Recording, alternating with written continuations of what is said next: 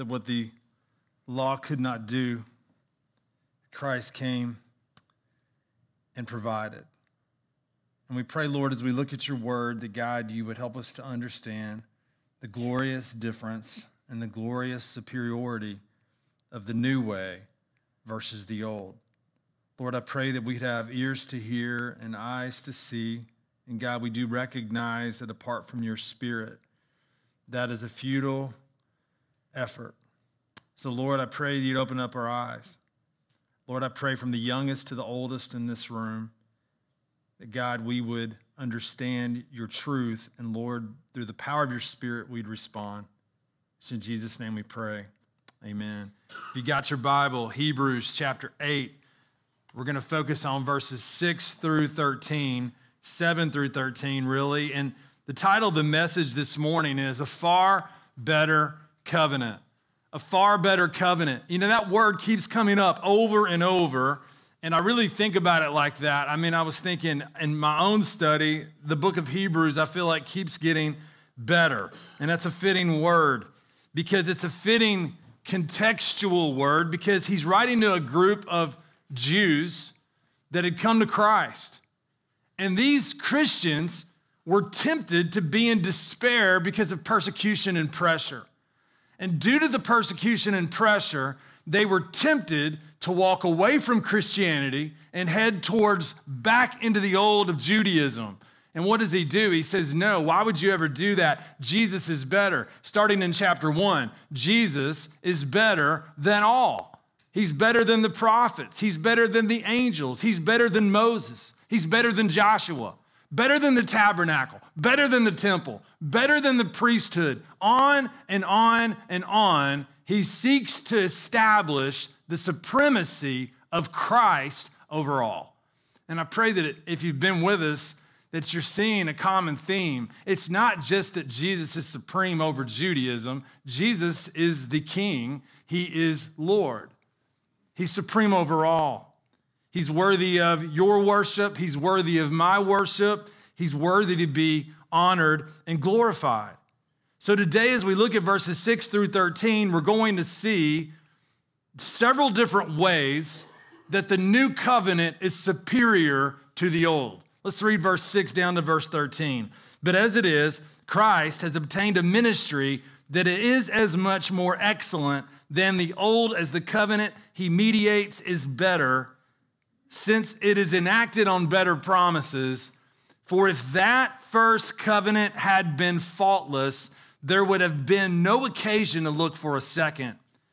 For he finds fault with them when he says, Behold, the days are coming, declares the Lord, when I will establish a new covenant with the house of Israel and with the house of Judah. Not like the covenant that I made with their fathers on the day when I took them by the hand to bring them out of the land of Egypt, for they did not continue in my covenant. And so I showed no concern for them, declares the Lord. For this is the covenant that I will make with the house of Israel. After those days, declares the Lord, I will put my laws into their minds and write them on their hearts. And I will be their God, and they shall be my people, and they shall not teach each one his neighbor and each one his brother, saying, Know the Lord, for they shall all know me, from the least of them to the greatest, for I will be merciful towards their iniquities, and I will remember their sins no more. And speaking of a new covenant, he makes the first one obsolete, and what is becoming obsolete and growing old is ready to vanish away. Several different ways the new covenant is better. We're going to jump right in. The first way, we see that it is better in the way it is mediated. In the way it is mediated. And you see that in verse 6 immediately. But as it is, Christ has obtained a ministry that is as much more excellent than the old as the covenant he mediates is better. In the way that it is mediated, I, I want you to think about this. What does it mean, mediate? Because if you don't understand that word, it's going to be hard to understand this point. Mediated, what is he saying here? It's one who mediates between two parties. I was looking at a lexicon. Basically, this is an English dictionary of Greek words And it said some fascinating things. One who mediates between two parties, one who unites parties, or who mediates for peace. And then I love this statement that was in the lexicon Christ is thus called the mediator because in man's behalf, he satisfies the claims of God upon man. That's significant. He stands as our mediator. Now, when we think about the old covenant, we think about how there was a mediator in the old. We're going to look at that. I want you to think of this because I was watching something the other day that really made me mad. I was watching a preacher out of Florida in a large church, and he made this statement. He said he was doing something in the Old Testament and he spoke about how the people were in rebellion with God. And then the man made this statement. He said, The people that we are trying to reach are not in rebellion with God. If they're not in rebellion with God, then why do they need a mediator? Do you see my point? You see, there's a if, if you have a flimsy understanding of depravity, it leads to all types of challenges and struggles in the New Testament. Because the problem is, we are in rebellion with God. And whether we recognize the acts of treason we've committed against a holy creator by our unwillingness to follow him, and as Romans 1 says, in our suppression of the truth, what have we done? We have literally brought ourselves under the wrath of God. Now, you may be thinking, wow, that is horrible news, and I can't believe you would say that. We will never understand the supremacy of his mediator role until we understand our predicament. But here, what do we see? I've got good news for you grace upon grace. The Lord Jesus Christ called the mediator because in man's behalf, he satisfies the claims of God upon man. Think about it. Here we are standing in rebellion against a holy God, and yet God comes and rescues us. God comes and be, takes our place as a substitute, perfectly obedient as the God man. This is the glory of what the new covenant is all about. He's a better mediator. The old covenant had examples of mediators. We see this with priest and high priest in the Old Testament, those that served in the line of Aaron. You know, Hebrews has made it clear that they were designed by God to be there. We, we, see not only the priest in the way that they served in the tabernacle and in the temple. Moses served as a mediator. It says in Galatians 3 20 and in Exodus 20 19. On and on. You even see when you get into the prophets, in a sense, the prophets served as a mediator between the people and God. But what we have to understand, as one commentator beautifully put it, all of these examples are simply copies and shadows of the true mediator. The true mediator, who would be the representative of man, who would come to stand and bridge the gap between God the Father and mankind. God the Son was willing to take upon himself the sin of humanity in order that we might be reconciled to God. He's the mediator. In Hebrews chapter 12 says, and to Jesus, the mediator of a new covenant, and to the sprinkled blood that speaks a better word than the blood of Abel. Going back a few chapters in Hebrews 9, look what this says. Therefore, he is the mediator of a new covenant, so that those who are called may receive the promised eternal inheritance, since a death has occurred that redeems them from the transgressions committed under the first covenant. He stands in our place. The covenant is better in the way that it mediates, but a second way that it is far superior. It's superior and it shows up in the way that it was promised. In the way that it was promised. Now, as you look at verse 6, look what he does at the end of the verse. But as it is, Christ has obtained a ministry that is as much more excellent than the old as the covenant he mediates is better. Now he keeps going. Since it is enacted on better promises. Now this gets fun. What kind of promises are the foundation of such a glorious covenant? Well, one Tommy read for you earlier, and it's going to be in our text from verse 8 down to verse 12. It's the glorious promise that Jeremiah chapter 31, 31 through 34 gives us that's re-quoted in Hebrews 8, verses 8 through 12. But are there more promises that speak of this day? I want us to look at that. You see, the promises are there all the way through. And when we look at these promises, look at verse 8 For he finds fault with them when he says, it's interesting here because, as we'll see in a moment, I think what the text is saying here, it's not so much that he finds fault with them, although that is a biblical principle. I think what he's speaking of here, and you could take the grammar to mean for finding fault with it, finding fault with the old covenant both are involved. I mean, because he finds fault with us through our sin under the old covenant. But I think that's what he's saying. And then he says, Behold, the days are coming, declares the Lord.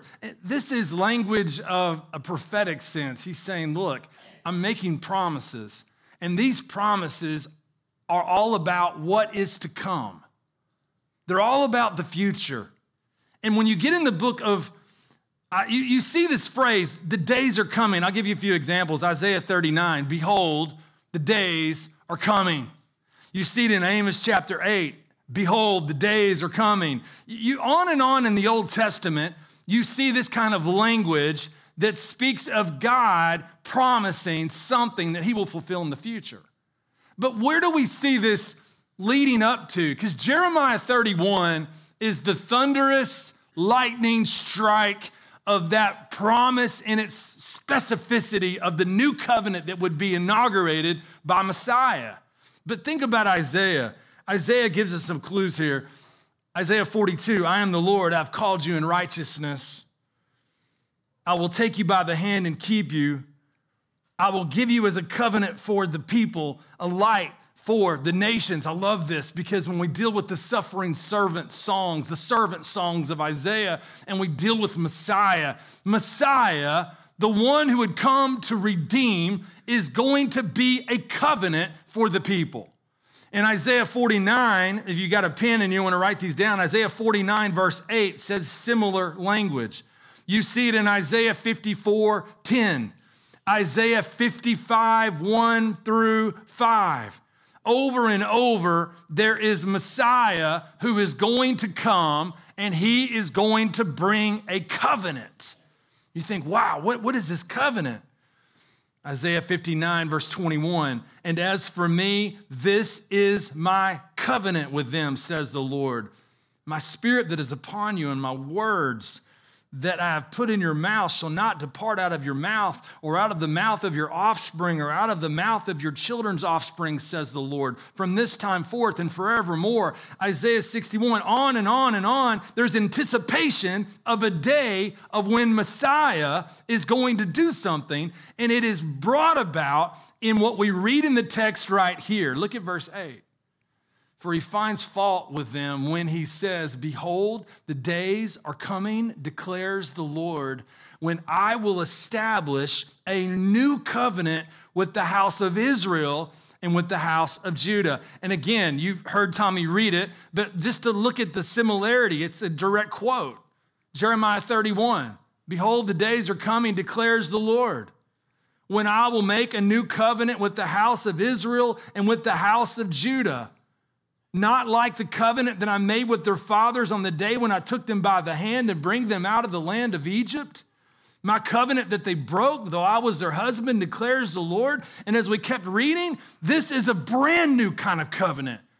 This covenant affects the inside of us. This is affecting the heart and the mind. This is affecting our ability to know God and to relate with Him. This is a covenant in which we experience the mercy of God.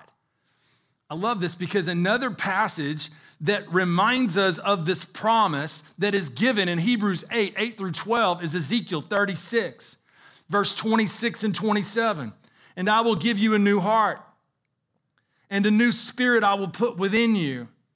And I will remove the heart of stone from your flesh and give you a heart of flesh. And I will put my spirit within you and cause you to walk in my statutes and be careful to obey my rules in the way that it is mediated, in the way that it is promised, thirdly, in the way that it is necessary. In the way that it is necessary. Now, look at the language of what he says. Look at verse 7. For if that first covenant had been faultless, the idea is blameless. If it had had no blame, there would have been no occasion to look for a second. I was, uh, I told you about when I went to North Carolina, I went out before youth camp. I wanted to check out if this place was a viable option for camp this summer. And I took my buddy Will down here. How you doing, Will? And uh, we had a good trip, didn't we, man? Good trip. And we went, and we went to the airport in Huntsville, and we had to rent a car.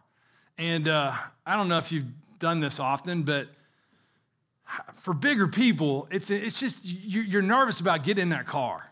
And I was going to be driving a long time, so I got in the car. It was a pretty car. I think it was like a gray Toyota RAV4. I have nothing against Toyota RAV4s. They're nice cars. They're similar to the size my car is, but I couldn't get comfortable in the seat.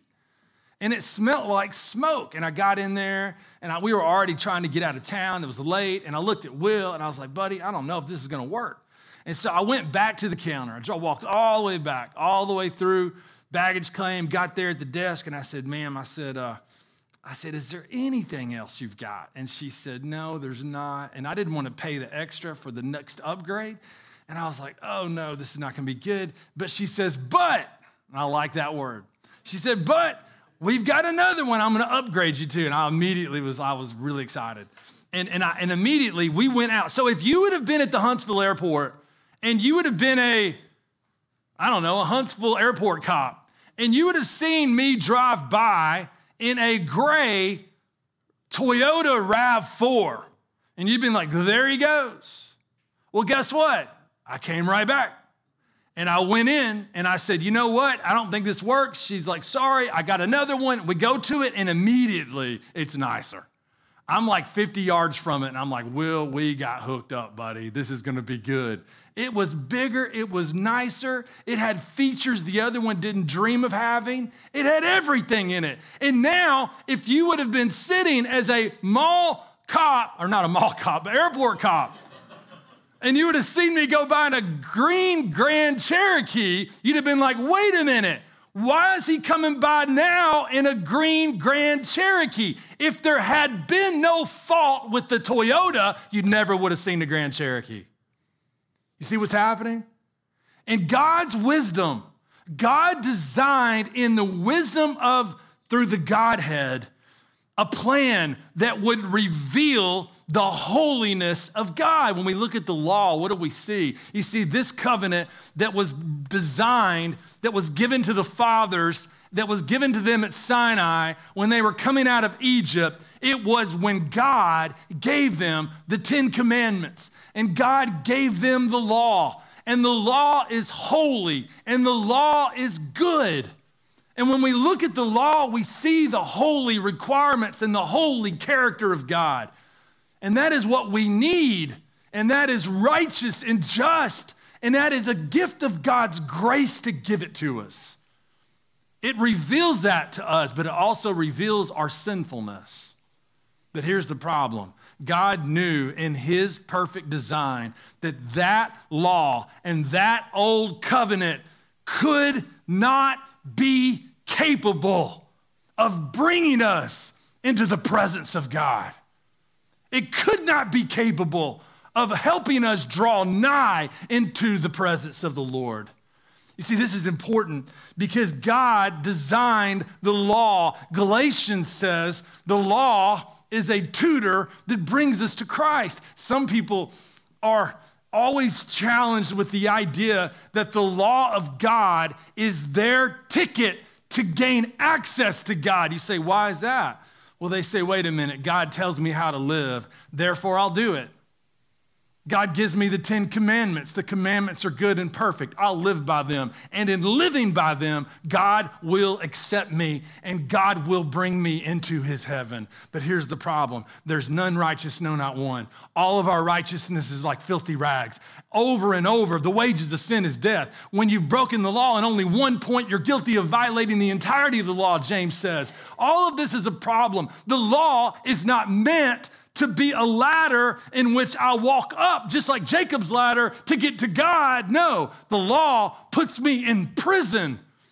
But by the holy, gracious design of God, that covenant, by the grace of God, is meant to bring me to prison, whereby I look and see only one way of escape the Lord Jesus Christ and the cross in which he dies for me. You see, what he's doing here, he's saying, Look, I know you're tempted to go back to the old way, but I need you to understand something. If you go back to the old way, that old way is incapable of forgiving you. That old way is incapable of allowing you to know God. That old way is incapable of doing a work in you because the law commands, but it doesn't give me the ability to keep the commands.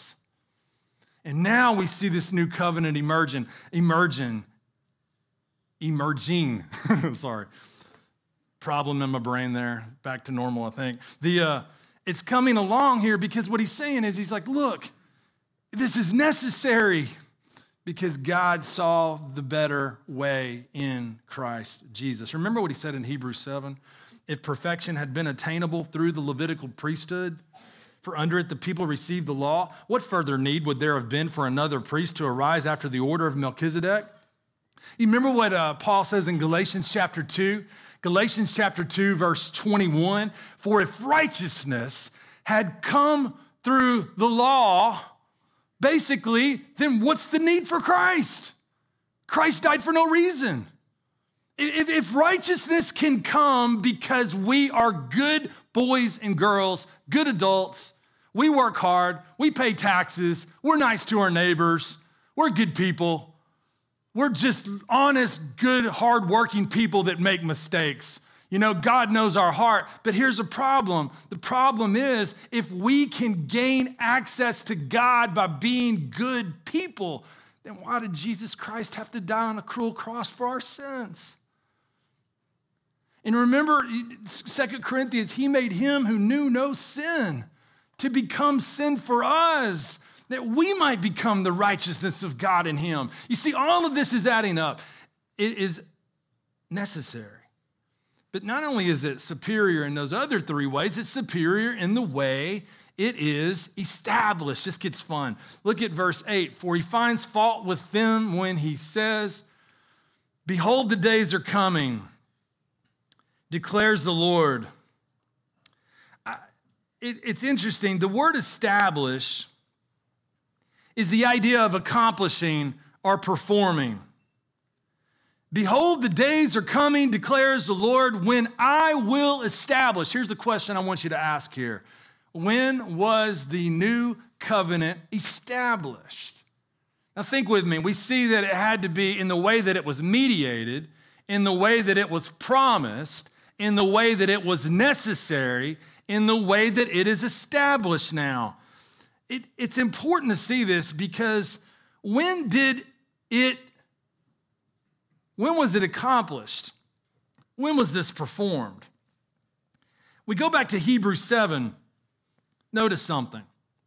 The second half of the verse there, he has no need, like those high priests, to offer sacrifices daily, first for his own sins and then for those of the people, since he did this once for all when he offered up himself. If you could have lived in, uh, sorry for the size of the font, if you've got great eyesight, you can see this. This is actually an eye test slash sermon today. The, uh, if you could go back to Jerusalem, and we had a uh, apartment, and we were living over near the, uh, the temple, what would you have noticed if you could have observed the activity around all of the temple? Or what if you had been a family that was wandering in the wilderness with the portable tent of meeting known as the tabernacle? The one thing you'd know is that the tabernacle, you know, you, all the time we, we tell people, man, you got an easy job. Pastors hear that all the time. People say, man, what do you do? What do you even do during the week? I've heard that a lot of times. And, and uh, or people will see somebody, and you know, we got jokes about all kinds of professions. Man, easy money, you don't do anything. The one thing you could never do if you were a citizen of this movement through the wilderness is accuse the priest of doing nothing. They were busy all the time. They offered sacrifices all the time. Why? They not only had to offer sacrifices for themselves when they sinned, they had to offer sacrifices on behalf of the people. So, one of the wonders of the glory of the priesthood of Christ is that when he offers a sacrifice, he doesn't use animals, he offers up himself. Why? Because he is the God man. He's the one who sits at the right hand of God one in substance, one in nature with the Father. But he's also the one who is a compassionate and sympathetic high priest. While sympathetic yet sinless, he is the perfect God man.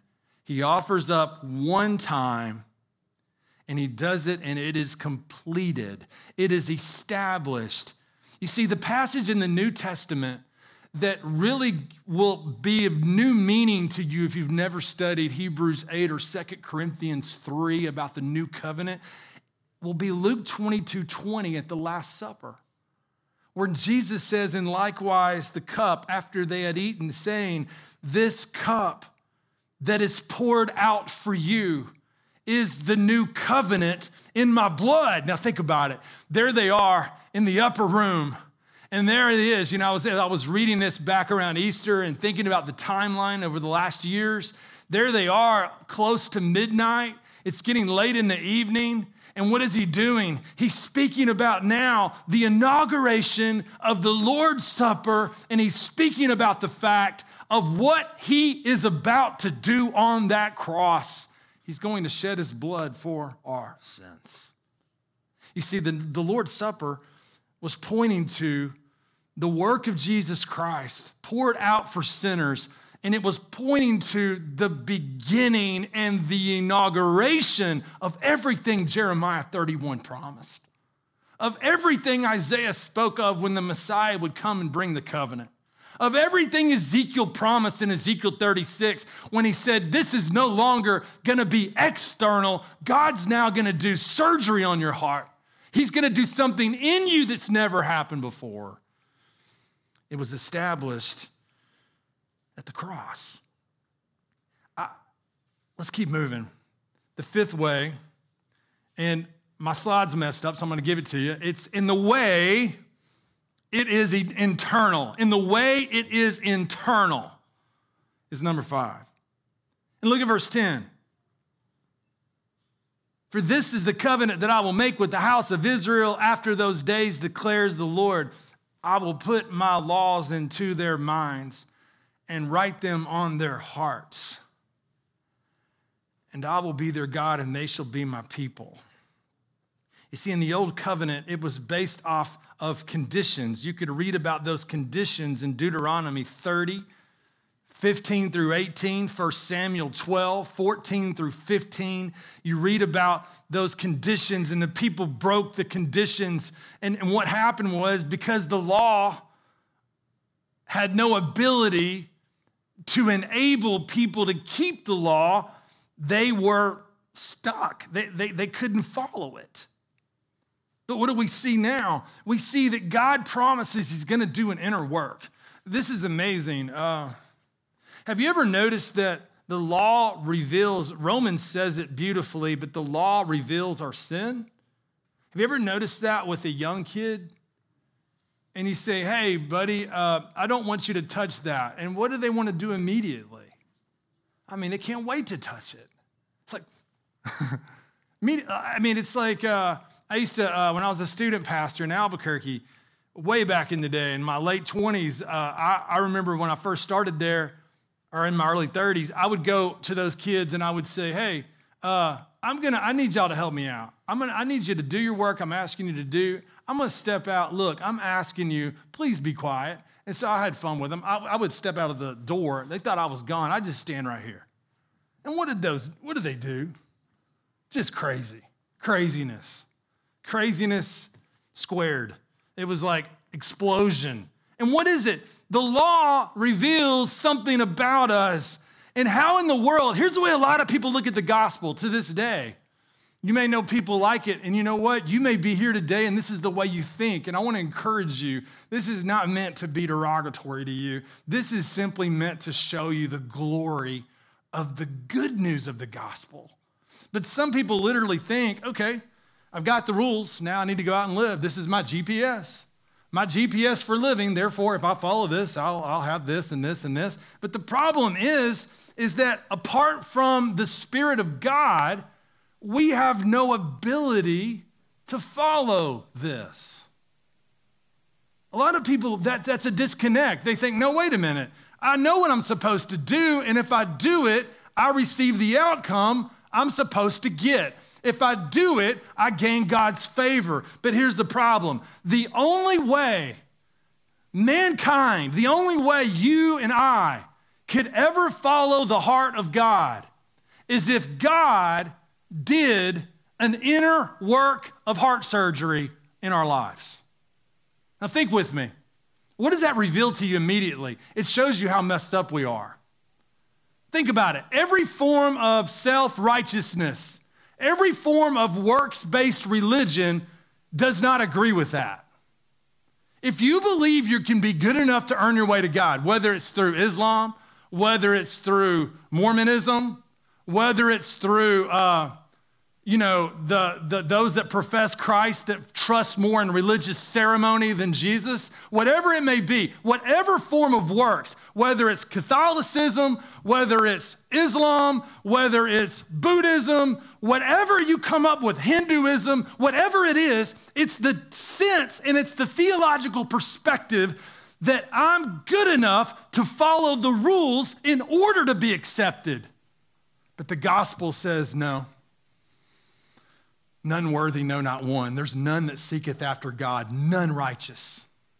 And it says the only way that you ever will be capable of walking in harmony with the commands of God is if you experience the glories and the blessings of the new covenant. Because the new covenant, think about this we are so weak, we are sinful, we are enemies of God. We've committed acts of treason against a holy God. The only way our sins can be forgiven is if the God man comes and takes our place at the cross, living the life we were required to live, dying the death we were required to die. And by his grace, he accomplishes this, establishing the new covenant. And now, by grace through faith alone in Christ alone, it gets better and better and better. The Spirit comes now to live in us, to do through us what we could never do. Now, think about that. Some people look at that and go, wait a minute, I thought I was supposed to do something. Well, that's another subject. Right now, this is not about what you do, it's about what Christ has done. It's about what Jesus has accomplished. The new covenant is not something we do to participate in its inauguration. It's something Jesus does for those who are dead in their sins and capable of pleasing him. But look at the glory. The glory is he's going to do a work inwardly. I will put my laws into their minds, I will write them on their hearts.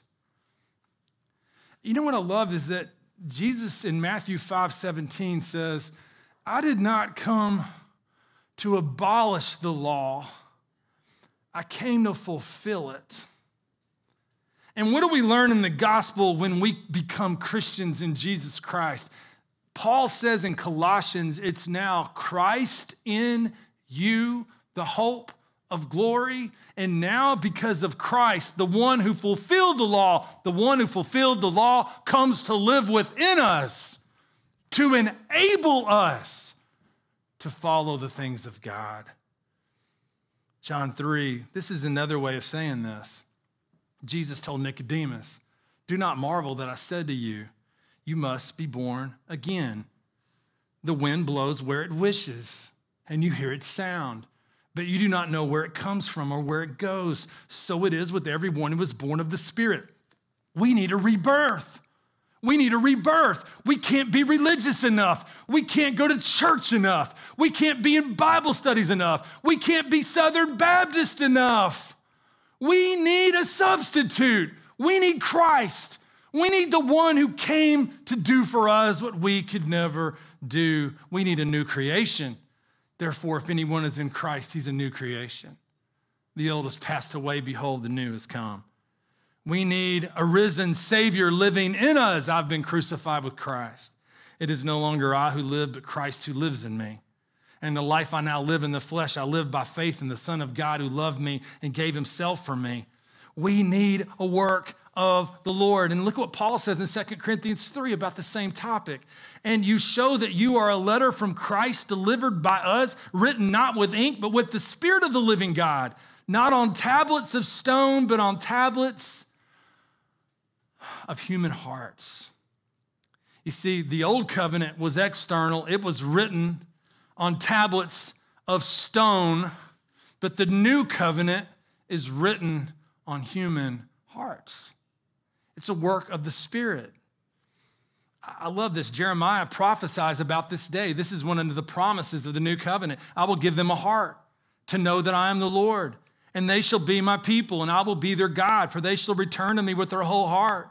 Look at Ezekiel 11, that they may walk in my statutes and keep my rules and obey them, and they shall be my people, and I will be their God. Over and over and over. And this is what the quote that kept coming back to me. If you've been around here for, for a while, you've heard me say this so many times, I hope you memorized it. This is what John Bunyan's saying Run, John, run, the law commands, but gives us neither feet nor hands. Far better news the gospel brings. It bids us fly and gives us wings. That's the gospel.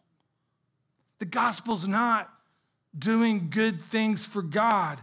The gospel is resting and trusting in the perfect work of the great high priest, the only one who can bring us close to God. We move on here, and this just keeps getting better. I want to read you a quote by Spurgeon.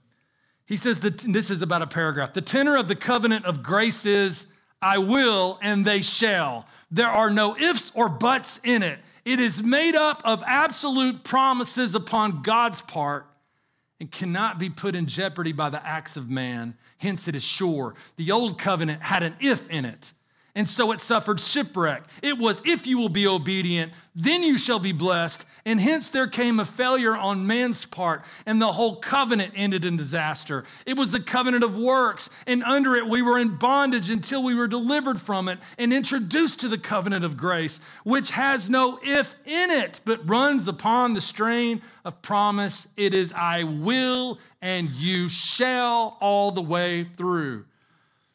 The next observation, number five, in the way that it is internal. Number six, in the way that it is relational.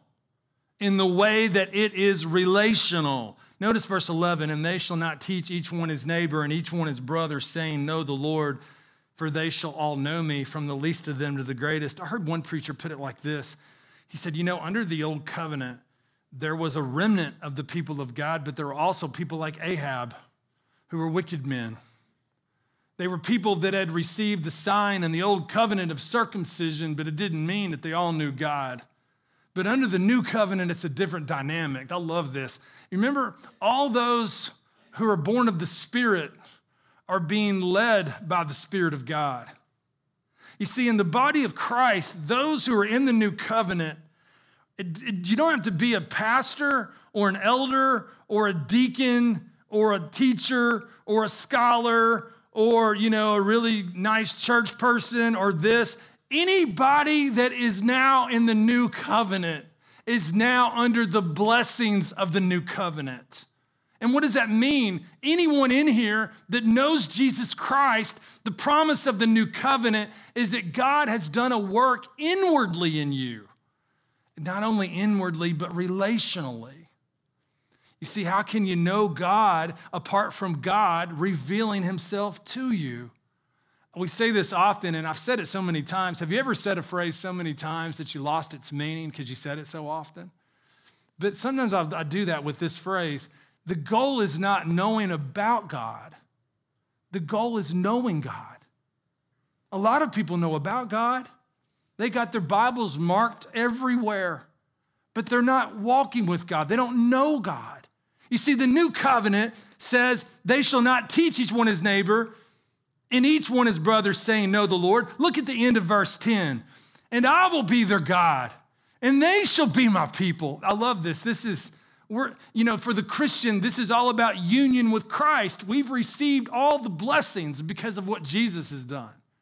And now we are secure in the arms of the Father because of the work of Christ.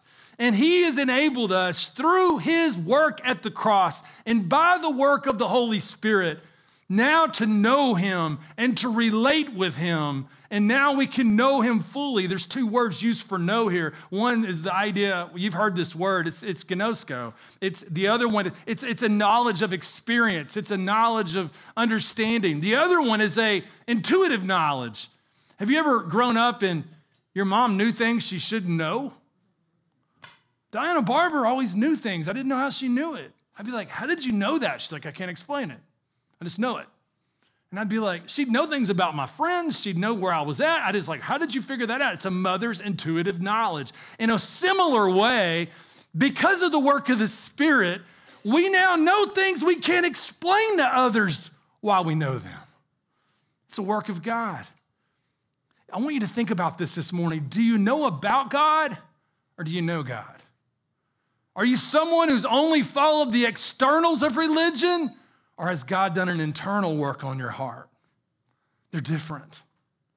Has God done something in you? Has God changed you? How, are you different? I was telling a story recently to some people about the work of God in a man. I was reading a book about discipleship, and this guy was giving his testimony. If I've told you this, act like you hadn't heard it. And he said he was at a college freshman. He had no interest in the things of God, he was agnostic. He got invited to a Bible study. He didn't want to be there. He thought he was really weird and he just had to get through it. And guy started talking about Christ. Immediately, he was compelled. The next day, the guy took him to lunch. He said it was the worst gospel presentation he had ever heard. And now he's a preacher. He said, Looking back, I've never heard one worse. The guy never looked at me. He just read a booklet. He looked down and he says, I'm supposed to read this to you. He read it, read it, read it. And the guy's testimony is, I heard the gospel of Christ. I've never been the same since. What happened? Did he get better educated about the things of God? No. The Holy Spirit did a work inwardly. The Holy Spirit revealed himself. The Holy Spirit not only allowed him to see the things of God, the Holy Spirit now put his law upon his heart. The Holy Spirit, through the power of the work of Christ, now Christ lived in him. The one who fulfilled the law perfectly now was operating in him. He says, you know, sanctification is a process, but God began to work out of him the fruits that his law had indeed been written upon that man's heart. You see, this is wonderful, relational. John 17, and this is eternal life. That they may know you, that they know you, the only true God and Jesus Christ, whom you have sent. Remember John 14? Jesus answered him, If anyone loves me, he will keep my word, and my Father will love him, and we will come to him and make our home with him. I know it's different, but I like the illustrative part of it. You remember when Jesus met Zacchaeus, and Zacchaeus is climbing in the tree? and he just wants to see Christ. He's a smaller guy. Jesus says, Come on down, Zacchaeus. I got a meeting with you. And then I love it. He says, I want to go to your house. He goes to his house. You know, they commune together. You see, apart from the new covenant, all we have is distant thoughts about God. We have things that God has said, but we have no access to the things of God. But the new covenant comes, and now, for the first time ever, by grace through faith alone in Christ alone, we now can commune with God through the work of Jesus Christ. Now I can get in the Bible and I can't explain to you, although I can if you're a believer in Christ. And I can, you know, I love this because I remember being an eighth grade student and I was far from my journey on this road of sanctification. But I began to realize as I got in the Word, the Holy Spirit of God was speaking to me through His Word.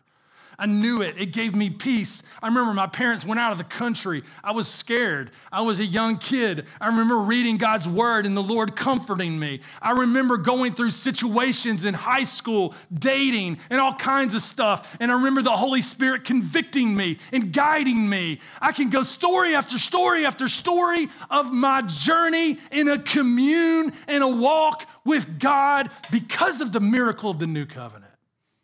You see, before it was outward, external, we couldn't know him like this. But now Jesus makes a better way. Why? Because he is our great high priest. It's a whole different deal. John 14, 23. Remember Paul? Paul says, Indeed, I count everything as loss because of the surpassing worth of knowing Christ Jesus, my Lord. He goes on down here and he says, What? He says, That I may know him and the power of his resurrection.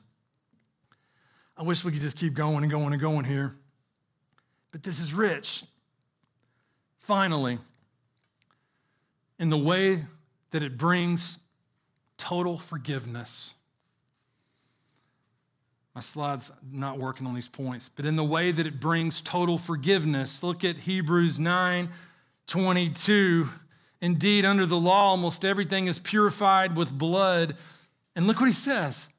And without the shedding of blood, there's no forgiveness of sins. You see, God designed the sacrificial system. The priests in the line of Aaron, they were doing according to the design of God. But the problem was this they were temporary coverings, they were year to year. They could not do what only the God man could do. What we needed in order to be truly forgiven is we needed a divine human representative. We needed one like us, yet not like us. We needed perfect God. We needed complete man to come and die in our place. And through the shedding of blood, through the new covenant, there comes to be forgiveness of sins. This is amazing. He speaks of the mercy of God, he speaks of the type of trespasses we had against God. He uses the word sin and iniquity. He speaks about God remembering our sins no more. He speaks about the mercy of God. It speaks about God acting favorably to us.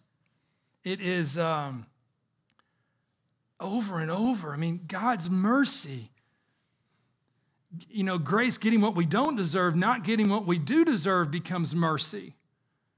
God's mercy, rich in Jesus in the new covenant. I want to look at some verses here as we wrap things up.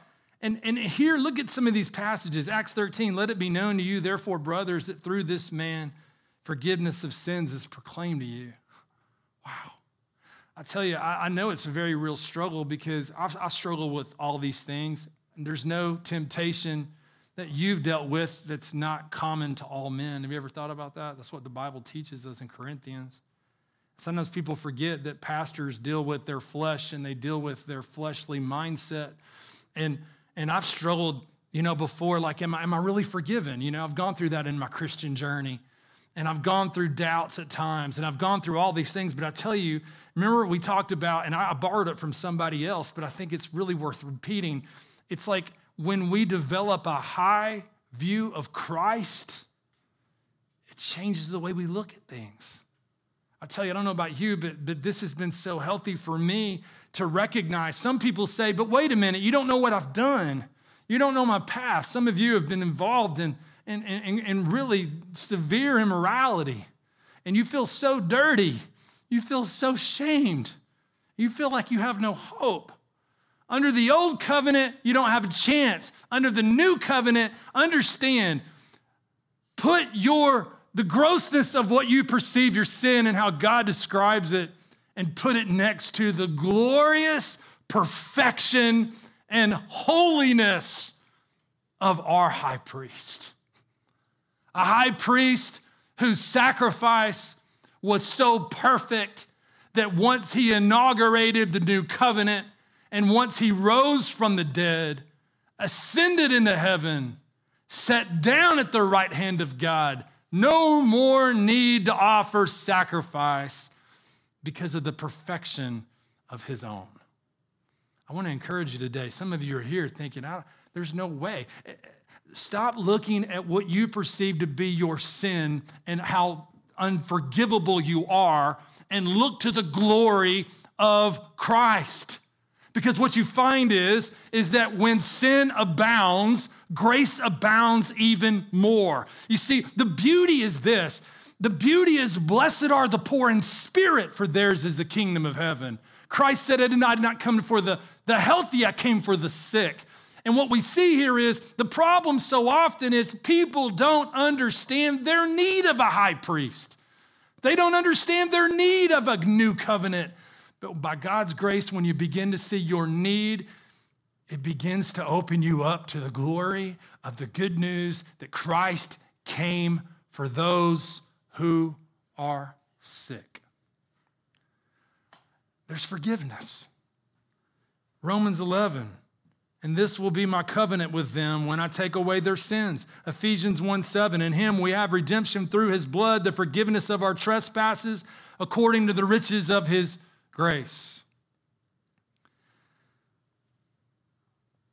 In the way it was mediated, in the way it is promised, in the way it is necessary, in the way it is established, in the way it is internal, in the way that it is relational, in the way that it brings total forgiveness. Well, I want to read you something. How many of you remember uh, Tim and Debbie Cassie? Tim Cassie? Um, one thing I, have I've done a poor job is, is updating you on some things with Tim. Tim is dealing with a very serious cancer and found out actually he's dealing with two cancers. And I got a message from him um, and I, I sent it to myself so I could read it to you. Tim sent out a message yesterday about Debbie, and Debbie has a rare cancer herself. And they're dealing with just, uh, they had plans to go on a trip this weekend. The doctor said, You can't go on a trip. You've got to go through immediate treatments. I want to read something to you because this is at the end of all of that just bombshell of life. He says, I just wanted you all to know the latest. Debbie and I are so grateful for the many kind, encouraging, prayerful notes and calls we have received from many of you. We love hearing from you, but if we aren't able to respond to each one, I hope you will understand. Please continue to pray for Debbie and me in this narrowing valley. Pray that we will trust and rest in our good shepherd more and more. I thought about this. How can they respond this way? How can they follow God and not be bitter? How can they follow God through the scariness of cancer and still have hope of heaven? Christ now lives in them, ministers to them as their great high priest, sympathizes with their weakness, ever interceding for them. He has worked internally within their heart he has worked in such a way internally that they now can follow and walk and know Him and experience Him daily. And they can have full confidence of the total forgiveness of sins. This morning, my question is this Do you have that hope? Have you come to a place of trusting in the new covenant grace of Jesus Christ? I pray with all my heart today that you would see the glory of the good news of Jesus. And I think about my younger kids here. There's younger kids here. There's it could be I remember as a kid, I would go to church and I would hear about the gospel. But uh, because this is relational and because this is a true work of the living God, I can remember though when I got to be a little bit older, and all of a sudden, all the things I'd heard over and over and over and over and over, God began to speak to my heart. I want to encourage you, younger people. You may have like heard about the good news of Jesus, but I want to encourage you. Your salvation is not based on mom and daddy's salvation. God calls you to trust Him God calls you to know and walk with him. But I want to encourage you, younger people. Jesus says, unless you come into me like a little child, you have no place in the kingdom of heaven. So this morning, wherever you may be, I pray that as we look at God's word, that you would look to Jesus, you would trust in him. I always go back to that prayer of that tax collector in the temple when the Pharisee was pious and so thankful that he was better than other people, and that tax collector recognized his sin and he says, Lord, have mercy on me, a sinner. The new covenant is for people that recognize their spiritual bankruptness. Look to Jesus. Will you bow your head? Lord, I thank you for the richness of your word. I thank you, God, for the hope of your grace. God, thank you that uh, apart from your loving, gracious work, none of us would measure up. We could never, we can't measure up apart from measuring up through the righteousness of Jesus through the righteousness that's imputed to our account. Oh God, we praise you. We praise you for your glorious plan. We praise you, Jesus, for the willingness to offer up your body, your life. We thank you, Jesus, for your indestructible life. We thank you, Spirit, for the way that you write such wonders upon our hearts, upon our minds. We praise you, God. Help us as we leave from here today. I pray, Lord, if there's anyone in this room that has never understood the new covenant and never come to true Christianity, I pray today would be the day of salvation. I pray today, much like the tax collector, they would cry out, Lord, have mercy on me, a sinner. And thank you, Lord, you promise us that you will never cast out anyone who comes to you. It's in Jesus' name we pray. Amen. If you'd stand with me in these last